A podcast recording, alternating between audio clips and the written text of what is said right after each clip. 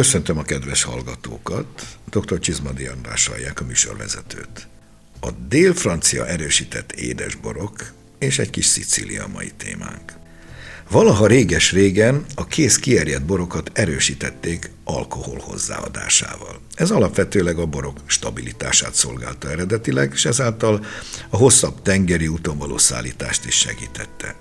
Így készült a sherry, majd sokáig a portói bor is egész a 19. század közepéig, csak azután avinálták erjedés közben, hogy így az édesség egy részét megőrizzék. Az avinálás vagy erősítés kezdeteit azonban Dél-Franciaországban, a mai Languedoc-Roussillon tartományban kell keresni. Egy fontos név Arnaldus de Villanova, kiváló katalán származású Montpellier-i tudós ember volt, a 13. század valódi polihisztora. Ő készített először borpárlatot, amely lehetővé tette az itteni, egyébként is nagy cukortartalmú mustokból készült boroknál az erjedés közbeni avinálást, amikor is a hozzáadott borpárlattal megemelt alkohol miatt az erjedés leáll, és még a ki nem erjed cukor megmarad és stabilizálódik.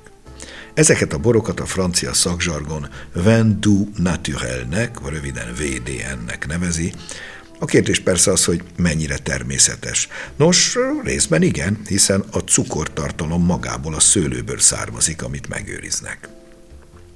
Ilyen borok a 13. század végétől azóta is folyamatosan készülnek, évszázadokkal megelőzve a portóit, és bár manapság az édesborok divatja kissé alábbhagyott, azért megér egy műsort szentelni ezeknek a rendkívül izgalmas boroknak. Az efféle borok jó részt Langadok Roussillonban készülnek, az itteni egyéb borokból egyébként a 46. részt érdemes meghallgatni, de néhány azért készül a dél völgyben is.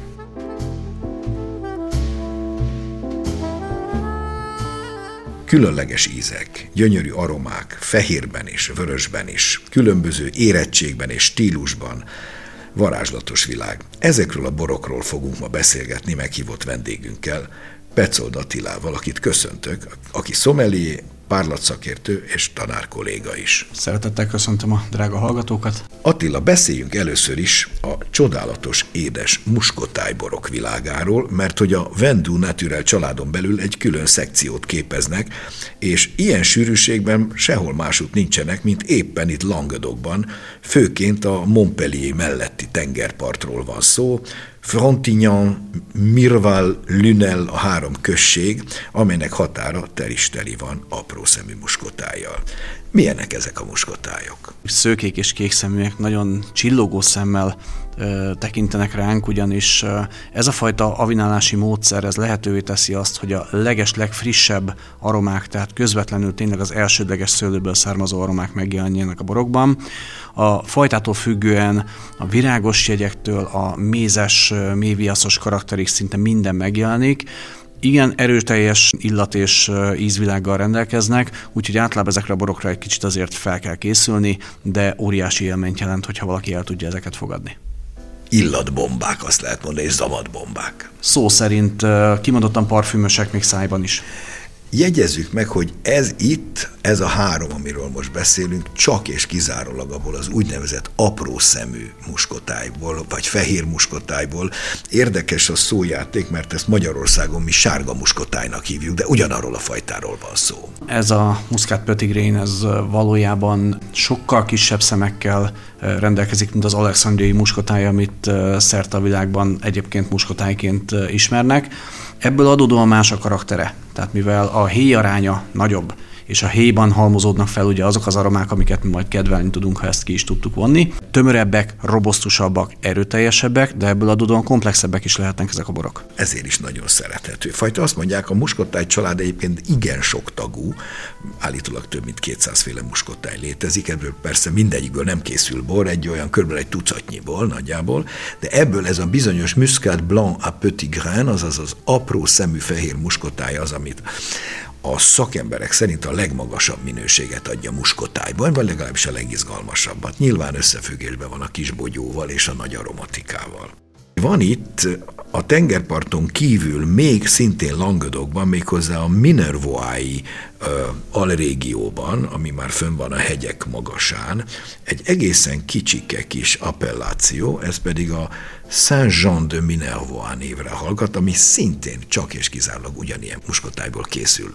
Nehéz hozzájutni, mert kicsi a terület, viszont egy kicsiben más, mint a tengerpartiak. Valóban picit frissebbek ezek a borok, ugyanis a magasabb elhelyezkedésnek köszönhetően a savak nem csak többen vannak, hanem a sav készlet is erőteljesebb ezekben a borokban, vagy gazdagabb. Emiatt az ízek frissebbek, és meglepően hosszabbak, hiszen maga a sav, ugye, mint a csontváza az ember esetében tartja az aromákat, az eleve gazdag alapanyagból sokkal hosszabb élményt tud biztosítani. És ha már említettem a bevezetőben, hogy azért a Délromvölgyben is van egyetlen egy szupermuskotáj. Ez a Muscat de Baume de Venise névre hallgat Déronvölgy egyik községe határában. Ő viszont már nem biztos, hogy száz százalékig ugye az apró szeműből készül. Többnyire. Itt egy kicsikét mélyebbek az aromák, hiszen itt viszont a mélyebb elhelyezkedésből egy másabb savszerkezet fogja majd befolyásolni az összképet. Egy picikét lágyabbak, mézesebbek az aromák, több krémesség és több propoliszos, méviaszos jelleg jön elő a háttérből. Ezeknek a boroknak, ha jól emlékszem, a maradék cukra olyan 100-120 g táján van megállítva. Tehát van amelyiknél 120, van amelyiknél 100, de nagyjából ebben a sávban, tehát így kell elképzelni. Igen, ez abból is adódik, hogy nincs túl alkoholizálva, tehát maga az avinálás az nem úgy működik, mint a portóiaknál, nem mennek el 19-20-ig, hanem a fogyaszthatóság érdekében egy kicsikét alacsonyabban tartják. Ez 15 és 16 körül vagyunk. Igen, és ami az érdekessége ezeknek, hogy magasabb térfogat százalék százalékú alkohollal, tehát szinte tiszta szesszel történik az avinálás. Ez egyrészt azt segíti, hogy gyorsabban halnak el az élesztők, megmarad a frissesség, viszont kisebb mennyiséggel tudják ugyanazt a stabilitást beállítani, biztosítani, viszont mivel hamarabb állítják le, ezért több cukor marad. Tehát kevesebb tud elfogyni, több cukor marad a rendszerben, ezáltal egy picit édesebbek lesznek, ezért fontos a savak jelenléte, hogy az ihatóság megmaradjon. Menjünk egy kicsit délebbre, Languedocon belül, ez már Rivzalt, Rivzalt alrégió. A Rivzalt mindenféle Vendu Naturelt készít, muskotájt is közte. A Rivzalti muskotáj miben más? Itt már viszont az alexandriai muskotáj jelenik meg. Ez egy nagyobb szemű szőlőfajta. Ami az érdekessége, hogy ugyanolyan illatos, de könnyedebb illatokat, sokkal inkább az akácvirág tól elkezdve a különböző édes, kicsit parfümös virágillatokig tud minket kényeztetni. Nem megy át annyira parfümösbe, és szájban sokkal jobban hozza a fehérbor jelleget, mint magát a parfümösséget. Gyakran azt szokták mondani, hogy ihatóságból egy kicsit jobban vizsgázik. Népszerű is egyébként. Picit alacsonyabb, azt hiszem a cukra is talán a frontinyahoz képest itt olyan 100 g körül állítják meg, azt meg inkább 120-nál, de ez is nagyon érdekes. Ha már Rivzaltnál vagyunk, akkor itt már megjelenik a teljes Vendu Naturel paletta, azaz fehérben, vörösben és különböző oxidált változatban is a, a Grönát fantázia név, tehát ha Rivrold Grönátot látunk, akkor az egy, egy frissen vörös, nincs eloxidálva, de körülbelül a portói rubinak megfelelő stílusú. Igen, a fine ruby stílusát hozzák, nagyon sok friss gyümölcsel, de puha, nagyon érett gyümölcsökkel a, a háttérben, icipici, talán cukor túlsúlyjal néha. Viszont a vörösboros jelleget elég jól őrzi, miként a Rubi is egyébként, és jegyezzük meg, itt már a grönás lesz a főfajta. Szinte minden borstílust el tudnak ebből készíteni, ezt az akadályt is nagyon jól veszi.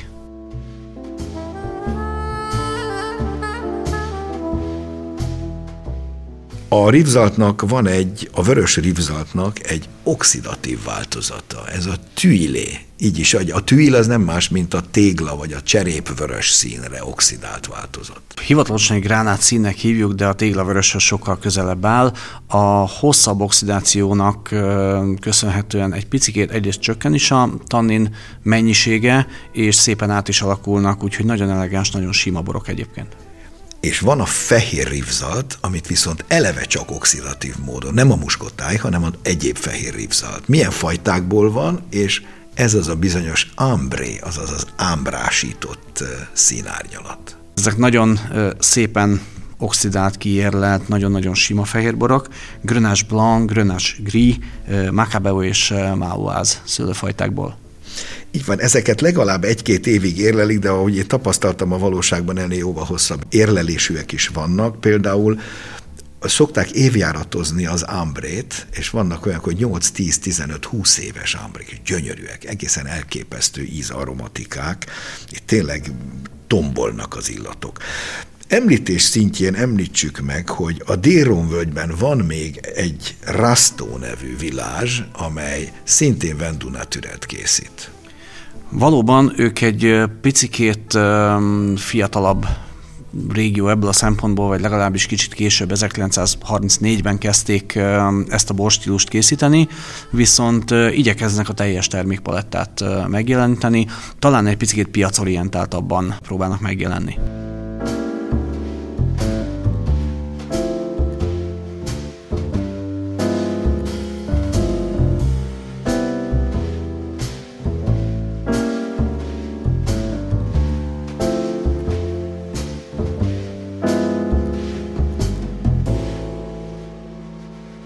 Hallgassuk meg Kilmaier Krisztián, nemzetközi borakadémikus, bor- és párlatszakértőt a Venduna türelekről.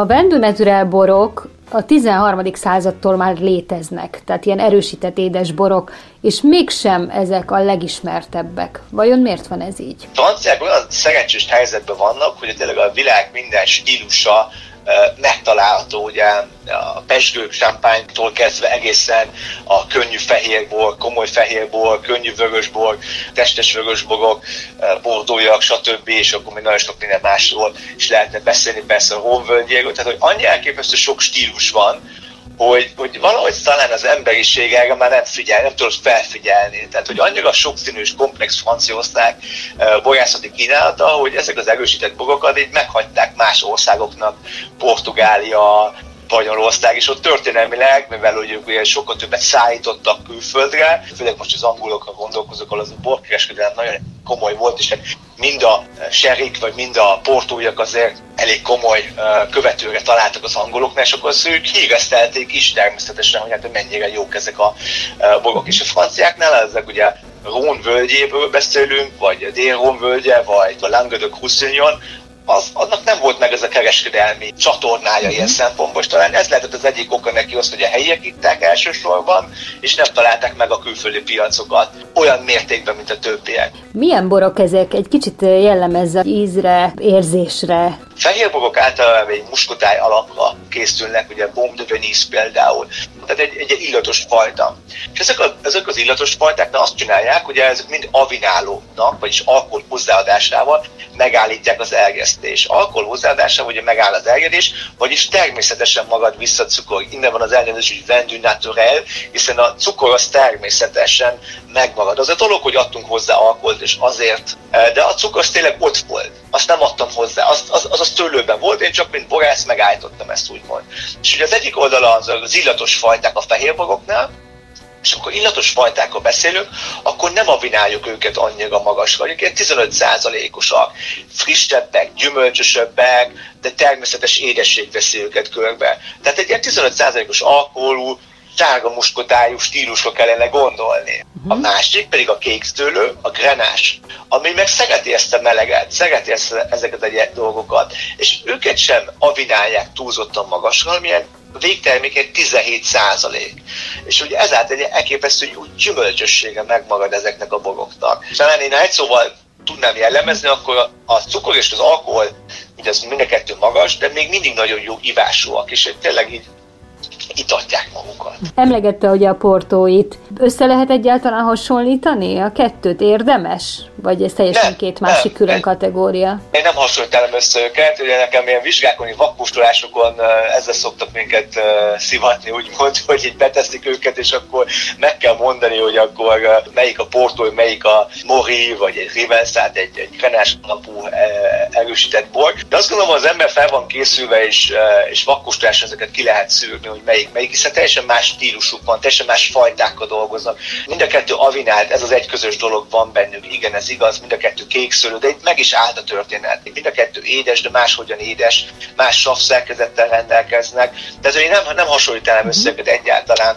Ízre is más, érzetre is más? Igen, Uh-huh. Igen, igen, igen, igen. Uh, ugye Porto is nagyon komplex. A Portónál is meg kell különböztetni, hogy ez most egy, egy fahordóban érlelt, vagy egy úgynevezett időzetben palaszban érlelt uh, portóiról van szó. Tehát ott is ugye bolzott, tehát ott Portó is lehetne egy kalap alá fésülni az egészet. Én azt gondolom, hogy Grenásnak van egyfajta gyümölcsösség, és nincs meg az a föltétlen virágossága, alacsonyabb a tannin érzete neki, a savassága kicsit lágyabb. Vannak különbségek, ami egy vakkósoláson segít. Van egyfajta ilyen nagyon jó gyümölcsössége nekik, és egy ilyen sejmes, krémesebb textúra általában ezekben a borokban.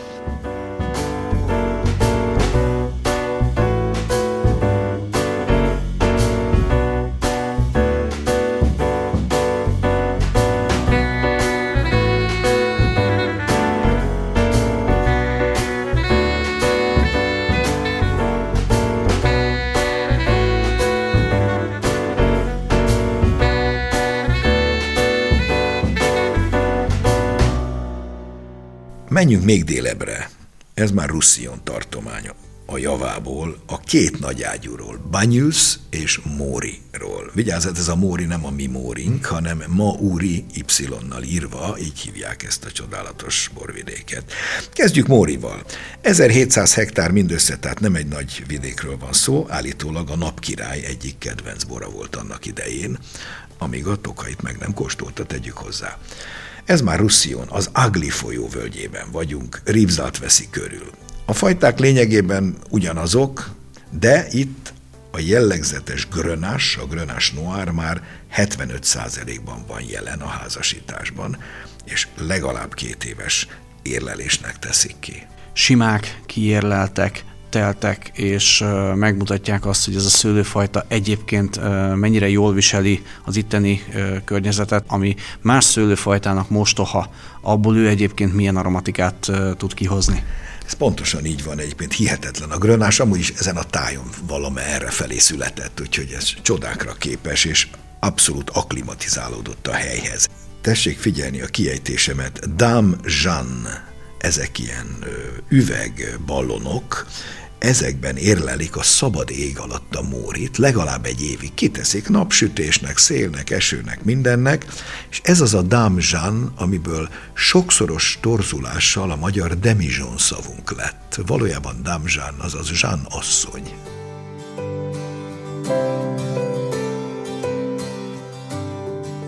Banyuls, ez a legdélebbi borvidéke Franciaországnak, Dél-Franciaország is a legdélibb csücske, közvetlenül a spanyol határ előtt. A grönás uralkodik itt is. Legalább 50 vagy 75 százalékban kell benne legyen, a többiek ugyanazok. Fehér, mint a fehér holló létezik, de alig van.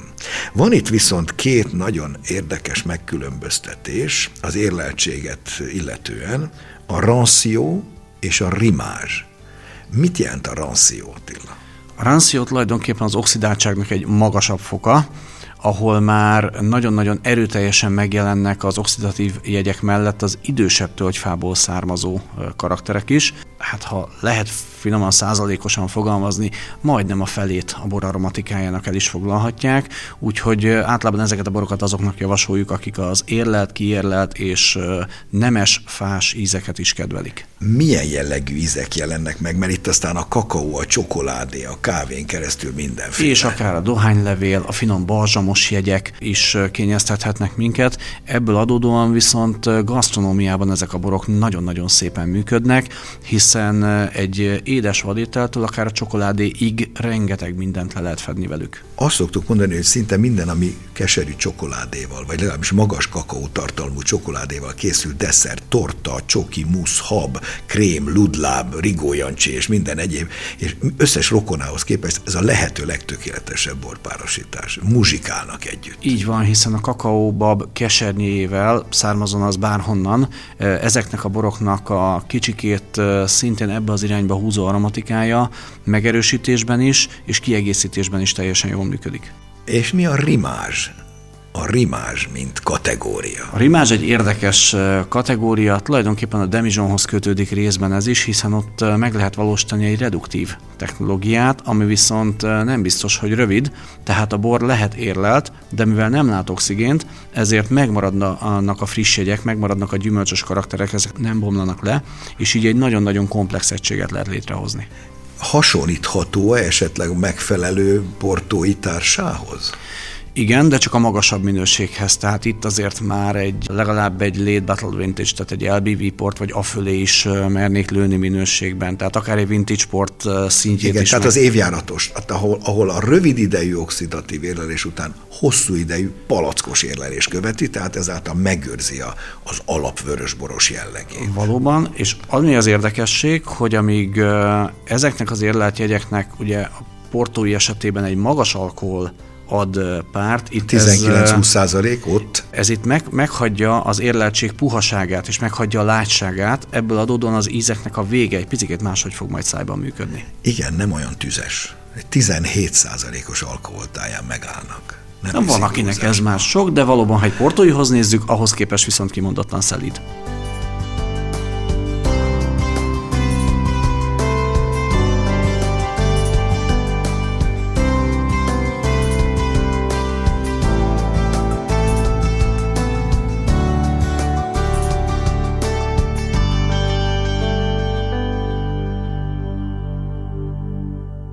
Hallgassunk meg néhány érdekességet az erősített borok történetéből.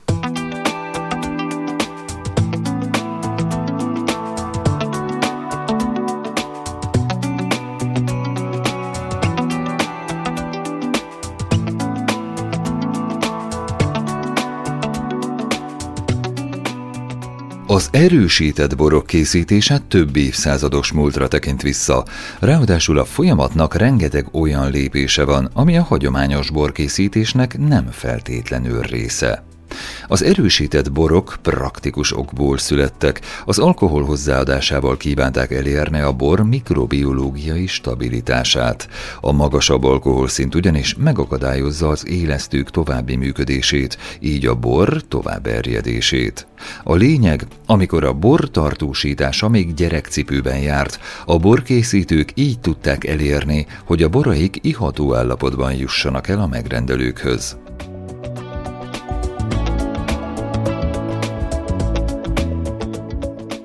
Ugorjunk Sziciliába.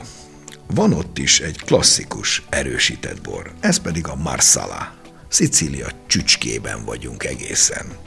Az 1700-as évek végétől az angolok is felfedezik maguknak, hát persze mit nem. Állítólag már Nelson admirális is járt erre a katonáival, meg a hajóival, és az Avinánt Marszaláról úgy vélekedett, hogy ez jó ki fogja bírni, és tényleg kibírta az utat Angliáig. 15-20% körüli alkohollal erősítve igen népszerű lesz gondolta, és tényleg népszerű lett. Valami olyasminek képzeljük el, mintha a sherrit kereszteznénk a madeirával. Három plusz egy helyi fajtából készül általában a marsala, az insolia, a grillo és a catarratto, egyesek még a damaskínót is adnak hozzá. Vörös változata is létezik, az pedig a szintén szicíliai őshonos fajtákból Nero d'Avola, Nerello Mascalese és Perricone fajtákból készül. Milyen színárnyalatai vannak, és milyen különböző érleltségekről is beszélhetünk. Ha kezünkbe veszünk egy palackot, akkor valójában a címkén két fő információval találkozunk. Az egyik azt árulja el nekünk, hogy tisztán csak a fehérbor érleltségéből származó színnel találkozhatunk, ez az óró. Az Eset, óró az az az arany? Az arany, így van. Esetlegesen felhasználtak-e hozzá főképp édesítésre, stabilizálásra, vagy egy kicsikét vaskosításra sűrített mustot, ami gyakorlatilag egy icipicit le is karamellizálódhatott, mivel ezek olcsóbb termékek, és ez egy kicsikét a barnás, borostyán irányba húzza el a ez színeket. Az, ez az ambre. Ez ambre, és van a rubinyo, ami pedig kékszőlőből készül. Na most emellett a másik információ az pedig az érleltség, tehát hogy valójában hány évet volt fahordóban. Érleltség szerint amennyiben egy évig volt fahordóban, akkor azt írják rá, hogy fine, amennyiben legalább két évet eltöltött, vagy egy picit többet, akkor superiore, ha már négy évig, akkor superiore reserva, illetve öt év fölött virgin, és tíz év fölött virgin superiore felirattal látják el a címkéket, és emellé még, bár ezt apró betűvel, de az édességi fokot is oda szokták tenni, tehát szekko, szemiszekko és sweet, ez 40 grammig, 40 gramtól 100 grammig, illetve 100 gram fölötti édességet jelenti. Milyen érdekes, hogy a szekko 40 grammig, tehát pedig a 40 gram cukor az egyáltalán nem száraz, de hát ez a pesgőnél is így Körülbelül van. így van, a pesgőnél ugyanezt a játékot játszuk. Inkább azt mondhatjuk, hogy relatíve a szárazabb. Tehát a szekko az, így van, tehát egyik sem csontszáraz a szónak abban abban az értelmében. De jó, a 40 grammig, persze savak nyilván vannak azért mellette, úgyhogy azért ez nagyjából. Ez egy kellemes ital, nem túl drága, tehát jól hozzá lehet jutni. Ami a marszalánál, azon kívül, hogy az angolok nagyon kedvelik, hát mit nem kedvelnek, aminek magas az alkoholja, azon kívül főznek is vele. Az olasz konyha nagyon is használja a marszalát. Valóban a marszala mártás az azért nálunk is ismerős a konyhákban, és ezt, ezt elég sokrétűen fel tudják használni, nem csak úgy, ahogy mi ismerjük. Desszertekhez is használják különböző konstellációkban. Még csokoládé belsejébe is tudnak marszala mártást, vagy illetve marszala alapú krémeket tenni. Összefoglalóan elmondhatjuk, hogy a marszala elég univerzális, desszertekben, mártásokban, és persze inni is jól esik. Megköszönöm Petzold Attilának a szíves közreműködést a mai műsor megalkotásában. Köszönöm a szíves figyelmüket.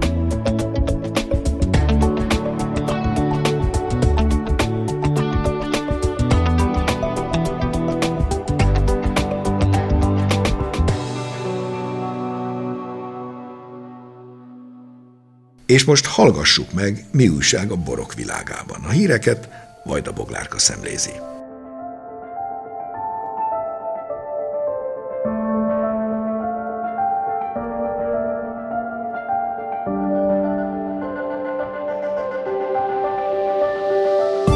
A Kárpátaljai Magyar Borászok Egyesülete idén is megrendezte a bormustrát, amelyen ezúttal 31 borász és borászat 151 bort versenyeztetett. Berecki István elnök elmondta, hogy a szakmai zsűri nagyon szigorú szempontrendszer alapján pontozta a borokat, így a 151 bormintából csak 8 kapott aranyminősítést. Az ünnepélyes eredményhirdetés előtt egy a Pécsi Tudományegyetem génbankjában megtalált őshonos kárpátaljai szőlőfajta, a beregi rózsás egy tőkéjét is elültették a résztvevők.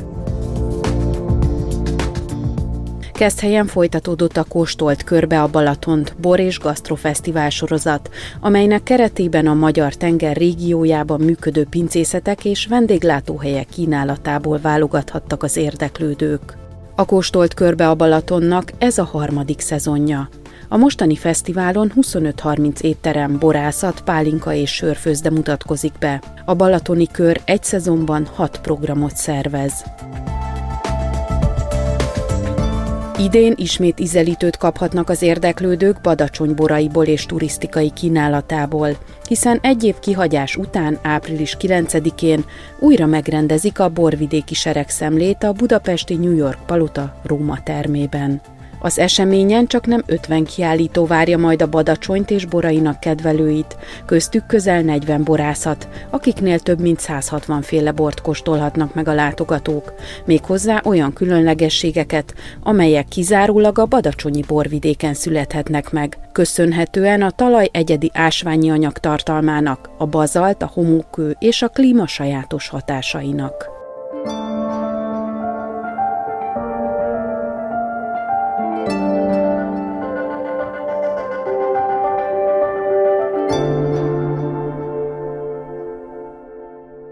A mai műsorunk véget ért. A hangmester Bolgár Jonatán nevében is megköszönöm figyelmüket. Szép napot, jó borokat, jó finom avinált borokat kívánok. Dr. Csizmadi Andrást hallották.